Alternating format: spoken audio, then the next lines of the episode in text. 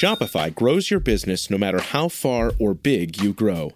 Shopify is the global commerce platform that helps you sell at every stage of your business. Whether you're selling your fans' next favorite shirt or an exclusive piece of podcast merch, Shopify helps you sell everywhere. Shopify powers 10% of all e commerce in the US.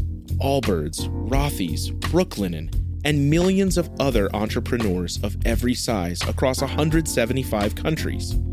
Plus, Shopify's award winning help is there to support your success every step of the way. Because businesses that grow, grow with Shopify. Sign up for a $1 per month trial period at shopify.com slash income, all lowercase. Go to shopify.com slash income now to grow your business, no matter what stage you're in.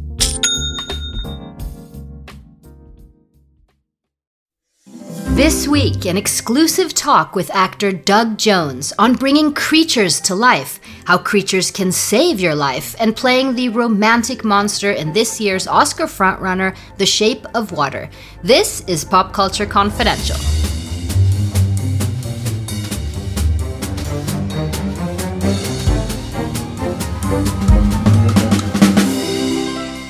Hey everyone, so glad to have you back with us here on Pop Culture Confidential. Now, this is a very special show for you movie lovers out there, I guarantee it.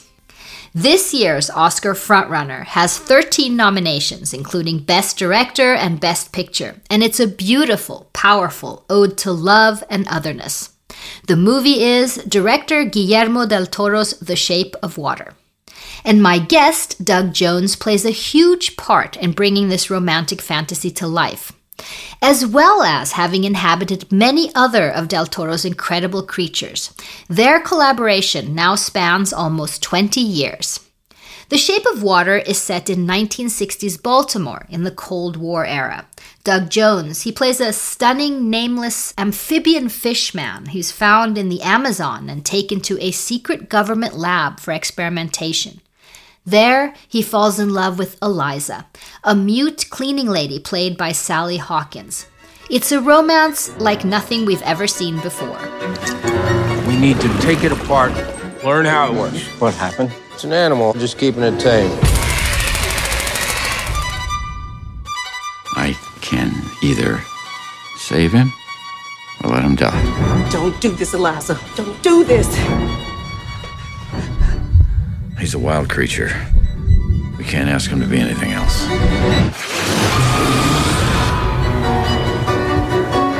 You were speaking Russian, Bob!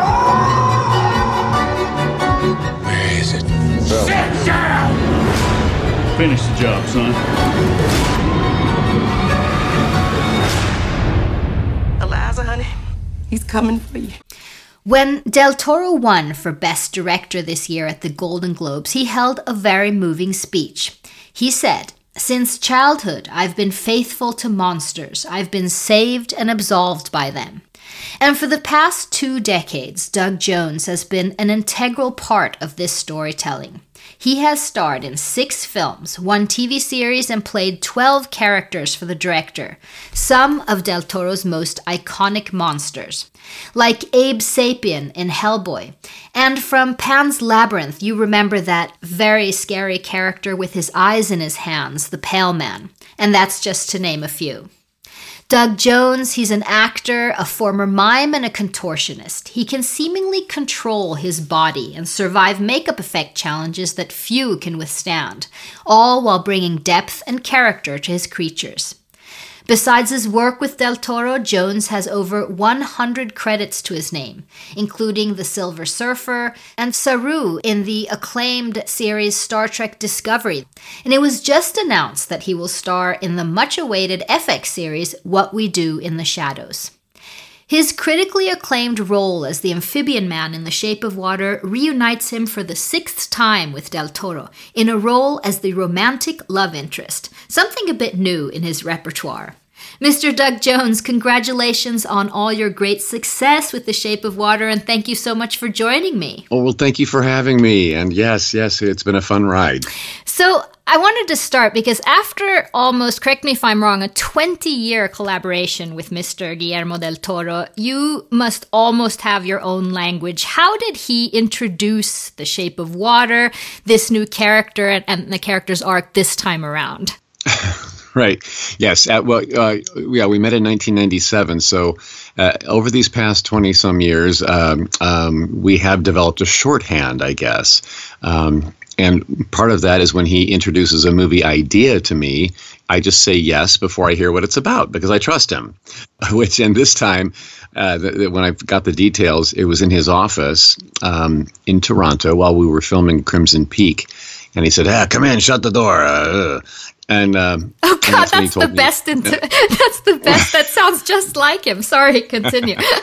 Go ahead. Well, yeah, and, and, the last time he heard me do an imitation of his voice, he said, "Do I sound like that?" uh, y- yes, yes, y- yes, you do.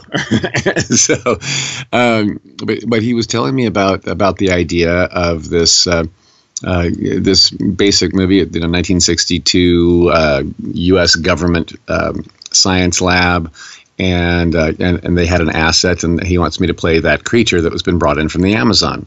Okay, so that's like yes, a no brainer. Of course, I that sounds like our usual our usual fare. Uh, and uh, he and he said, "Well, the, the, reason I wanted to ask you about this uh, this early is because, um, well, there's a there's a you're gonna get it on. get, we're gonna get. So wait, you mean? Oh dear. And then I said, like, I said, so what? Do you mean like? Like what? I don't understand. A, a, a creature and a woman uh, together? Uh, yeah, there's a bathtub involved a bathtub. So that's that's why I said, well, Guillermo, why don't you start at the beginning of the story and get me to the bathtub, and then we'll see how I feel about it all. Because and, and his main concern is what he said. Well, I know you're a good Catholic boy, and I want to make sure you're going to be morally okay with this. so.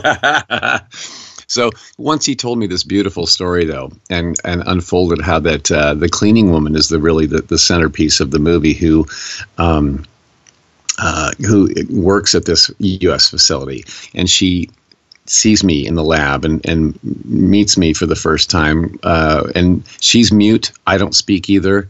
So we have this nonverbal glance at each other that that where we kind of our souls know each other from from somewhere before or something. It's like there's a connect instant connection. And from the, from there, she comes back to visit me over her lunch breaks on her night shift in the middle of the night, and she brings me hard boiled eggs to eat with her, or she brings me a, a, a, portable record player so we can learn to love music together. Uh, she teach, she's teaching me uh, bits of sign language that she speaks. Uh, uh so it's just a, a, a, beautiful getting to know you story until uh, she overhears that the that the scientists are going to end my life by by one final you know uh, sort of a biopsy autopsy that will that will that will kill me. Uh, that's when she freaks out and decides she's going to uh, get me out of there. And, and she gets her friends together. Of course, this this lead role played by Sally Hawkins, who is an oh, exquisite actress. Ah, she's sprinkled with pixie dust. She's magical, and um, uh, so she enlists the help of her best friend Octavia Spencer on on the cleaning crew with her at this facility, and also her next door neighbor Richard Jenkins, and the two of them.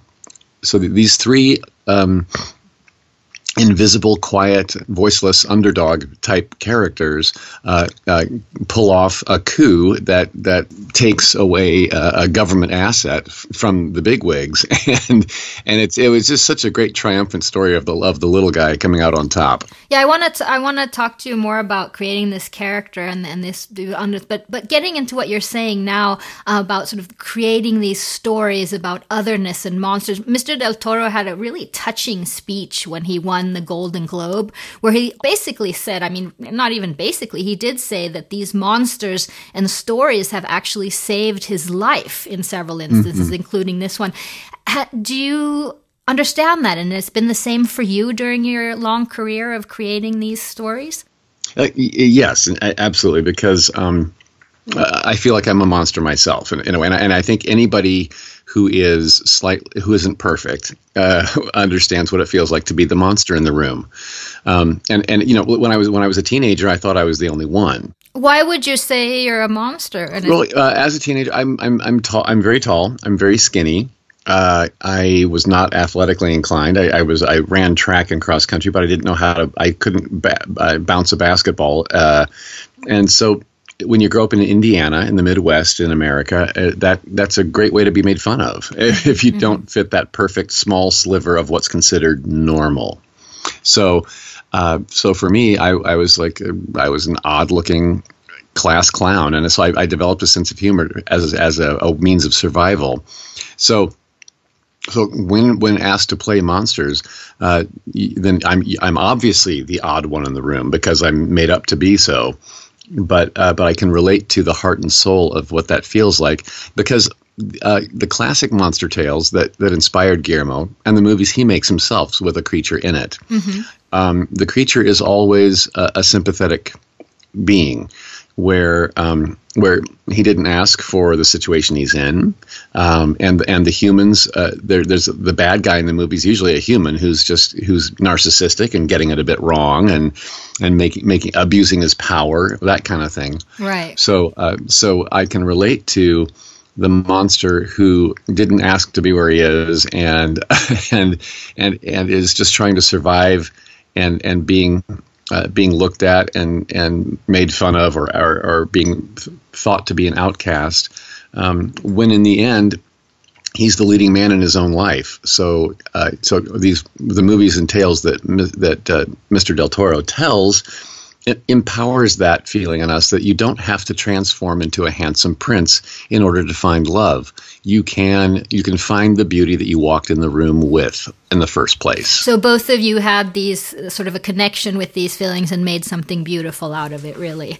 with your careers. Yeah. Uh, but let's get to this this character here. Um, I understand, and I quote Mr. Del Toro that your mission was to create the Michelangelo's David of amphibian men, which is a pretty tall order.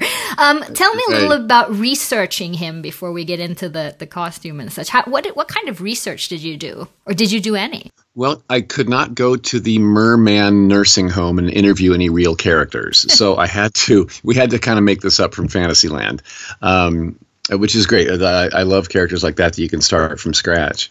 Uh, so there, there was some inspiration from uh, the creature from the Black Lagoon, but I did not go back and rewatch that movie to get because I did not want to do any kind of copying or uh, right. uh, mimicking of of the, that beautiful performance from from 1954. I really wanted to um, to make this my own and and our own character. Uh, so for me, it was more a matter of of of finding the heart and soul of this beast. Now, Guillermo kept telling me, Dougie, you are the romantic leading man of this movie and so I was like, wow, wow, and that that was the the challenge I had. I've never been a romantic leading man of anything except my own life, and and and and thank heaven Mrs. Laurie bought that. But mm. but uh, but in, uh, in, uh, in on film or television, I've been the goofy sidekick. I've been the the creepy monster. I've been the, the never never been the the love in, the centerpiece love interest.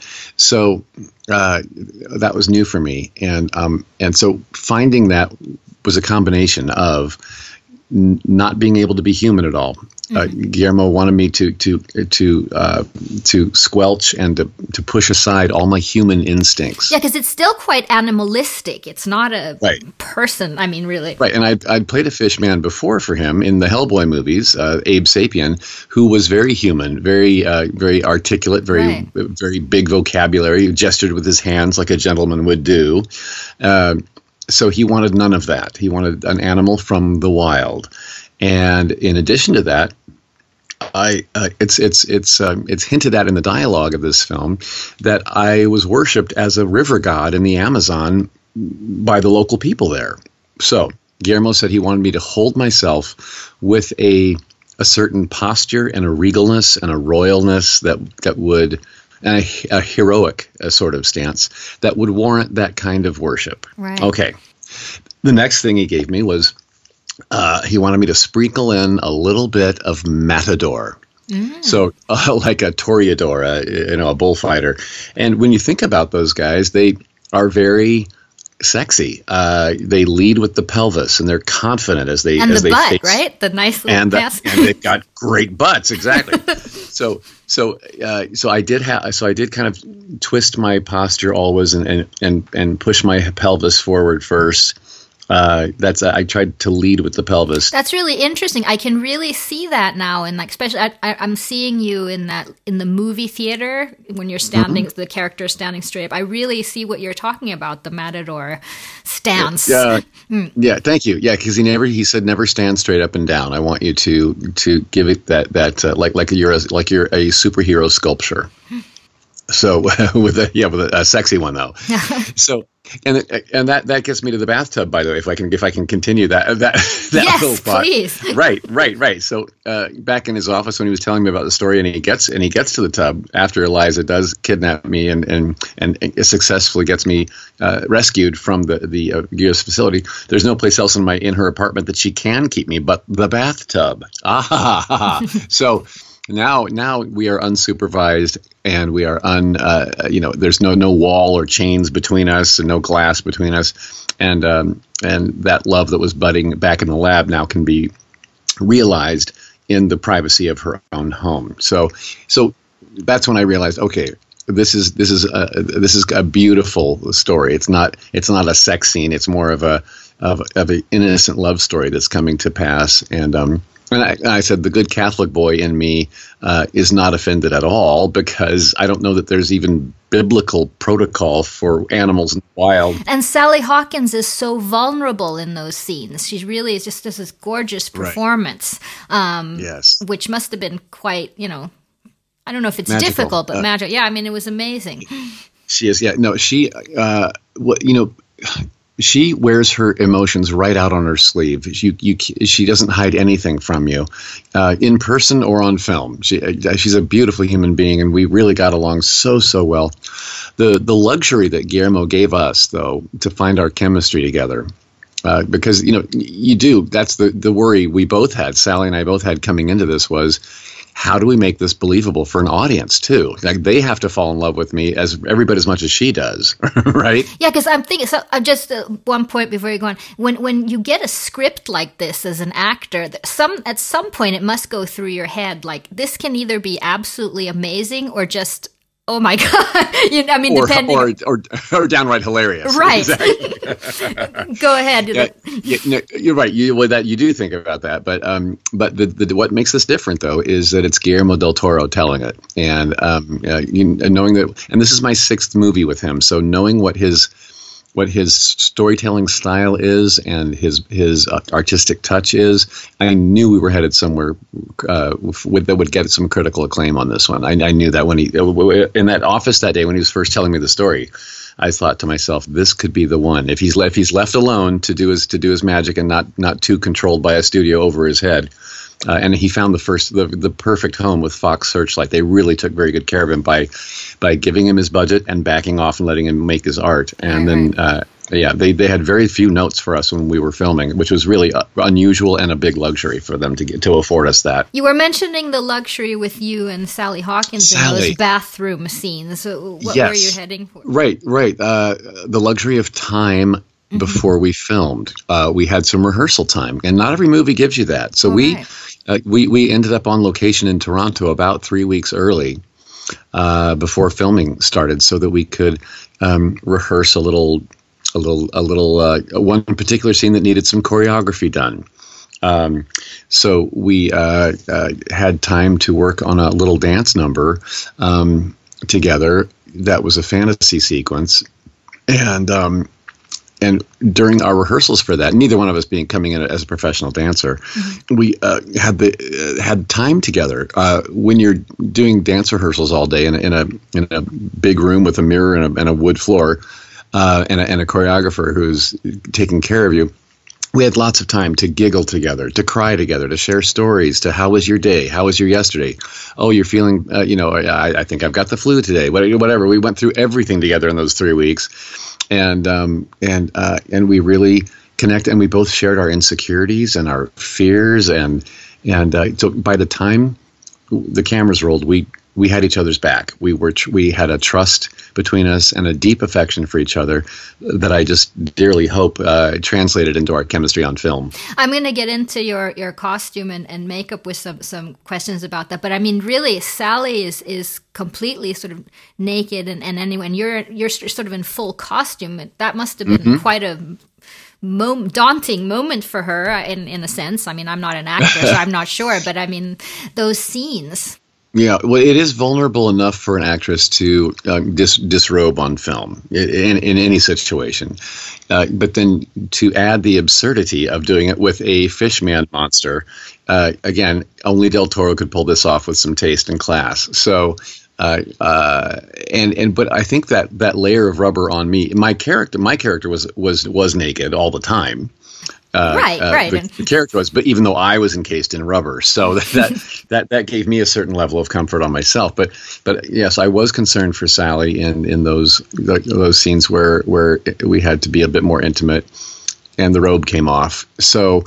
Um, so what what happened? What, they were very they were very tasteful and good to her. Um, uh, there were barricades set up on set, and, and there were uh, it was a closed set with no visitors allowed that day, and um, uh, uh, the crew wasn't even uh, it was you know, blocked from looking at her between takes and things. And and the funny thing was that when we were embracing, I asked her when after we would hear cut, mm-hmm. I asked her. I, I, I lifted up to her. I, I said, "Now, if you want to remain right here in this embrace and keep your cover, your front covered, I'm happy to just stand right here." And she said, "Yes, can we please?" Oh. So, mm-hmm. so that's what we did. Between takes, we just we just kept our embrace, and that really actually helped our characters um, stay connected too was really very nice. Yeah, that's kind of beautiful. It sounds like the movie itself. Um, yeah, yeah. But tell me a little bit about this incredible costume and makeup. Um, I'm sorry if I don't have the, the wording mm-hmm. right. Um, what what was the process? How long did it take? Well, on the on the day, it took it took very little time. Uh, by comparison, when you're doing a full head to toe body transformation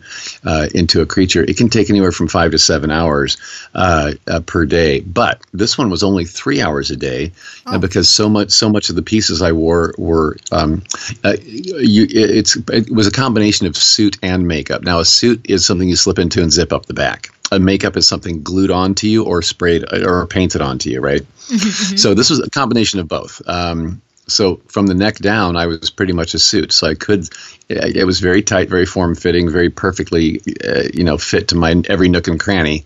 Uh, so, uh, so I had had to have help getting it on because it was skin tight. Mm-hmm. Um, so that was from the neck down, and then there were gloves put on over over that, and and uh, with the webbed fingers, and then the the neck and the head and the face were were assembled piece by piece, but those pieces were pre-molded, pre-painted back at the shop in LA. Mm-hmm. So so the makeup artist's job was to assemble everything and then give it finishing touches. So they could they could accomplish all that with their expertise in only three hours. So I was incredibly happy about that.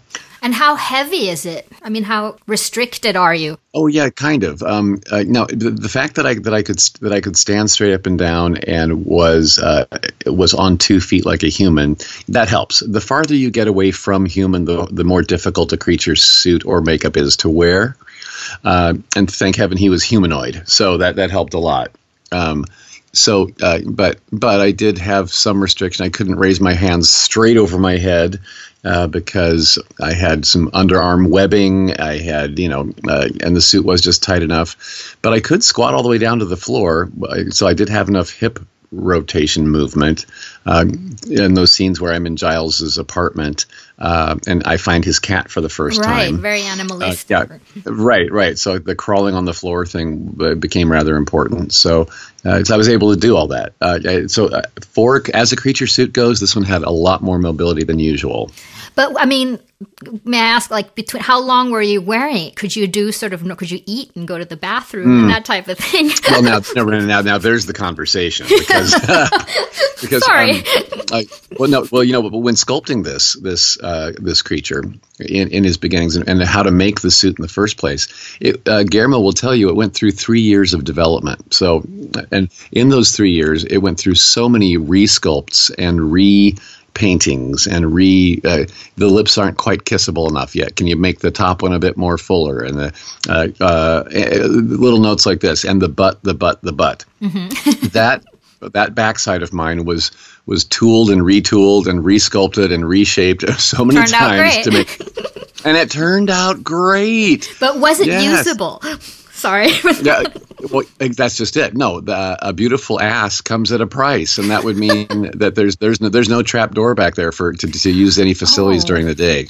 So I had to make sure and take care of uh, of my of my insides before before we would film, and I would be in that that uh, the costume part of that, the the suit part of that for you know a good 10 12 hours a day Wow. uh, once once it was on and then getting it off was another half hour so uh, so I had to really had to be sure now there was a front flap that I could take care of of uh, a certain like number one Right, right. but um, but that's good. the- but, yes, Mm-hmm. but with the webbed fingers on uh, and the claws in, on those rubber hands, Oh, right. I had no dexterity to actually use that front flap. So it, one hand they would would come off at lunchtime, so I could actually use a bathroom break and eat some lunch and and hope for the best. So I, I did uh, I did sort of uh, gauge and temper my water intake during the day so that I wouldn't have to go to the bathroom several times. I just I saved it for lunchtime.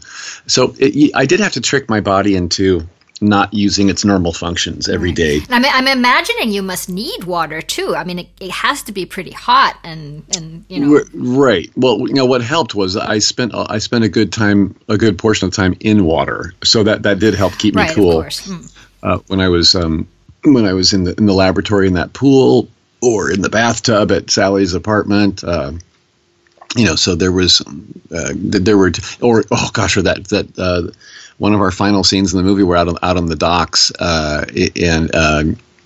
Uh, next to a river, mm-hmm. and we shot that scene in October in Toronto. So it was freezing cold out, and we had a rain machine spritzing through the air. So we were being pelted with cold water eh, eh, in an already cold night, and it was windy. And oh my goodness! So that was one night that I was really happy to have a rubber suit on. Right.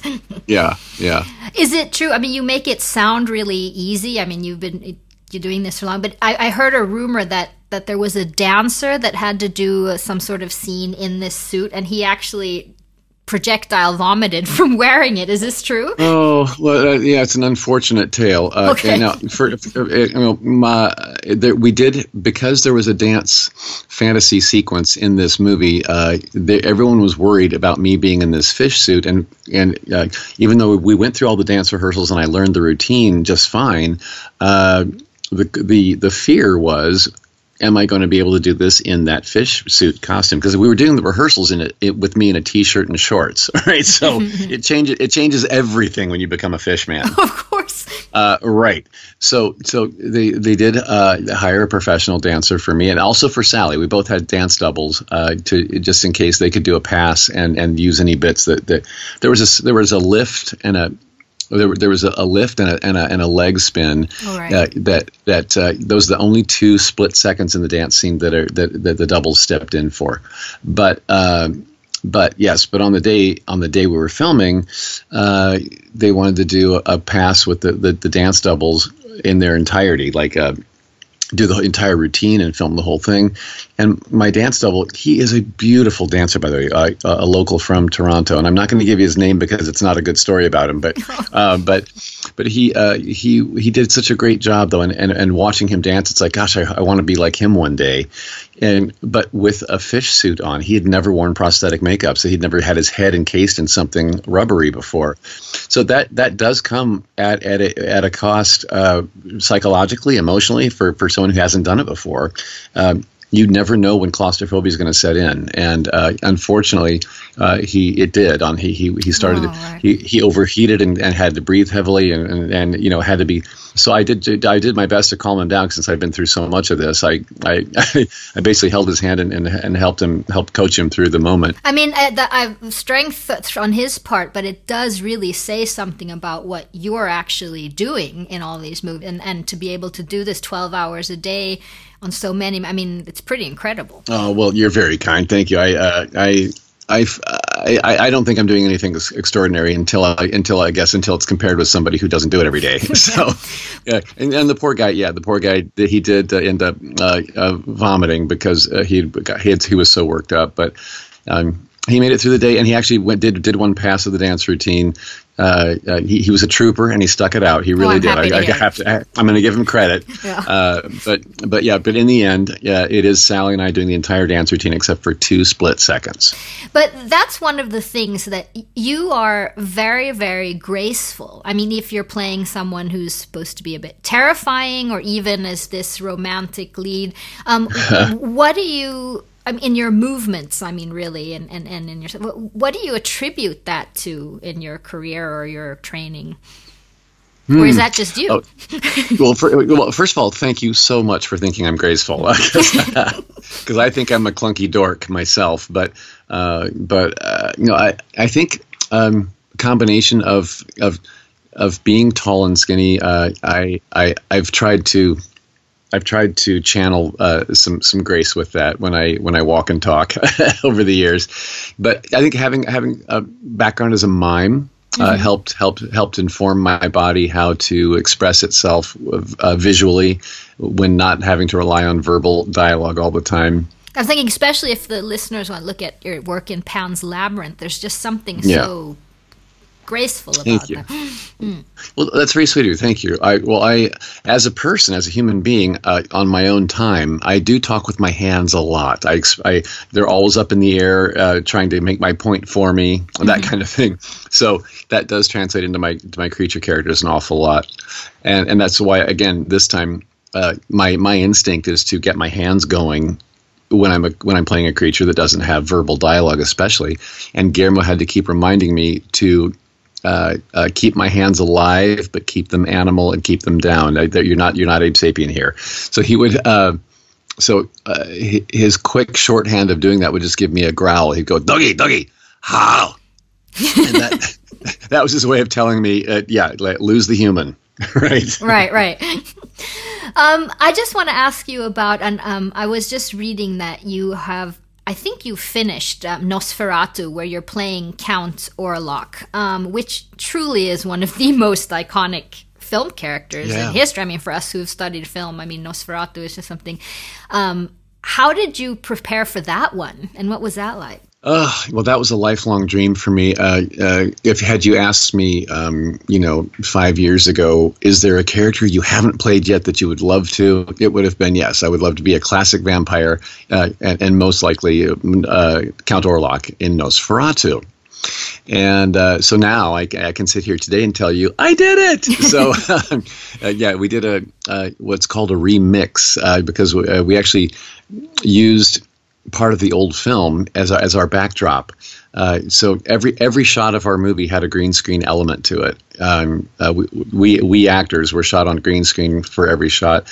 We would have props and set pieces and things in the foreground, but then he's going to composite together uh, that bit of the new with the bit of the old from the old film. I, so there will be a piece of the old film in every shot of our movie, which I'm super excited about. That I got to actually play in that classic uh, environment. Right, but with Max Schreck and everything, or just with the sort of backgrounds, or no, right? no, no, uh, none of the original actors, just the backgrounds and the and the uh, and, and the the scenery, the sets, um, and all, all the actors are are, are uh, us new folk. Uh, so, but the the character of Count Orlok, uh, yes, I did. Now, this is one case where I did watch the original film because we were doing such a a scene by scene homage to the original film. I wanted to s- see Max Schreck one more time, get his style, figure out what the magic was that made him so iconic in that role. Right. But then I, I had to close my eyes and forget about it and then go into the role and, and give it give it my own spin, but but with with that information that, that, that Max blessed me with by watching him one more time. Right. And when can we see this? When is it out? What, right, distribution is, is the next question. Um, now, because because Nosferatu is a, a public domain property, uh, uh, it's it, it was done on an independent budget, so um, it was anybody can do that story now. Uh, so so it was. um uh, it's finished now. We did. We had a couple of days of of pickup reshoots, uh, and that that was uh, f- about three four months ago. And um, so I was told then that that the movie will be completed and ready about mid year. Uh, so I think we can look forward in the fall of 2018. Well, that'll be that'll. I can't wait for that one. And and just finally, why do you think that The Shape of Water resonates so much this year? I mean, in terms of Oscar, but just in in audience wise, um, why do you think so? Well, I think uh, if you want to make um, social or political parallels with this movie, you certainly can. Um, and I think that's what, what's beautiful about uh, Guillermo's storytelling and his way of making a film like this is that uh, he makes it in a way that it's it's it's open to interpretation. Everybody in the audience might be dealing with something different that day, and they're all going to find uh, uh, solace and resolution and escape uh, uh, in this movie uh, from wherever they're sitting. So, uh, so especially in this day and age where uh, I, I think in America anyway, we are more divided now than we've ever been uh, in my life in my lifetime. And uh, going back to 1962 and seeing this uh, this idyllic world that was that was emerging, where the, you know everyone's looking toward the future with um, you know cars with wings on them and and you know sparkly new kitchens and bouffant hairdos and you know tailored suits. It was like, well, huh. Uh, uh, it seemed like a perfect time, and yet there was a lot of a lot of uh, uh, a lot of inequalities going on, and a lot of uh, like and like the the central characters in this story are the invisible and the voiceless. Uh, one of them literally voiceless. So uh, I think it it it's a message that we all do. We all can find our voice. We all can find the beauty in our imperfections, and we all can find love. I think that's a universal story that's that's timeless. Right. And before I leave you, I'm going to ask you an insensitive question because it was just the news this week. Have you heard about the Oh, I, dildo? I know exactly where you're going. Oh my gosh. Yes, this is you know you know after you pour your heart and soul and blood, sweat and tears into a beautiful magical character in a beautiful magical film, the last thing I want to be remembered for is a dildo that comes in two sizes. right? Right? Isn't that I, I, how? It just oh it just it feels like oh uh, and, and, you know and no other Oscar nominated movie has to deal with this question, do they? no, no, just no, us. true. Nope, just us.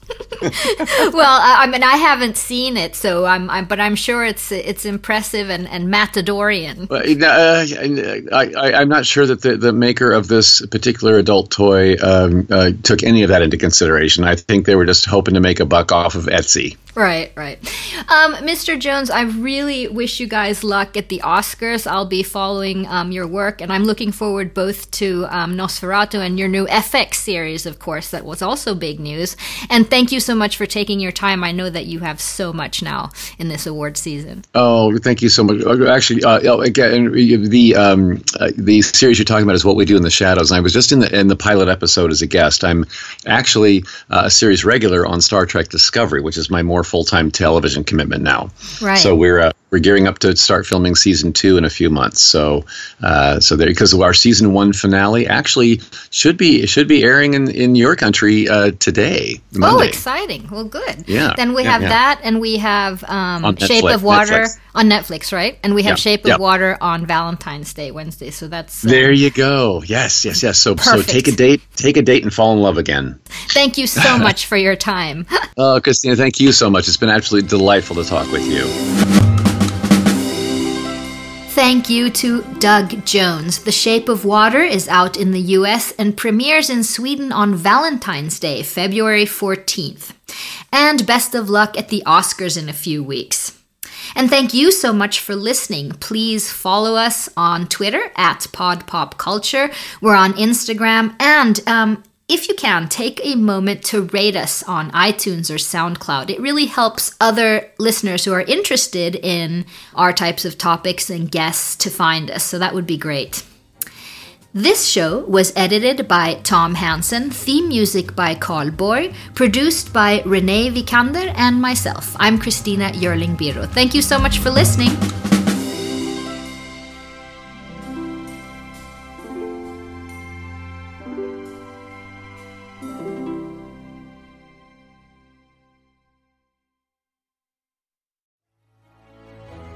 In a world infatuated with comic fandom comes a show to help us remember the talents that have inspired us. Whoa, whoa, whoa, cut. Oh, come on, it wasn't Come that on. bad. It's a bit dramatic. Let's just tell them about the show, guys.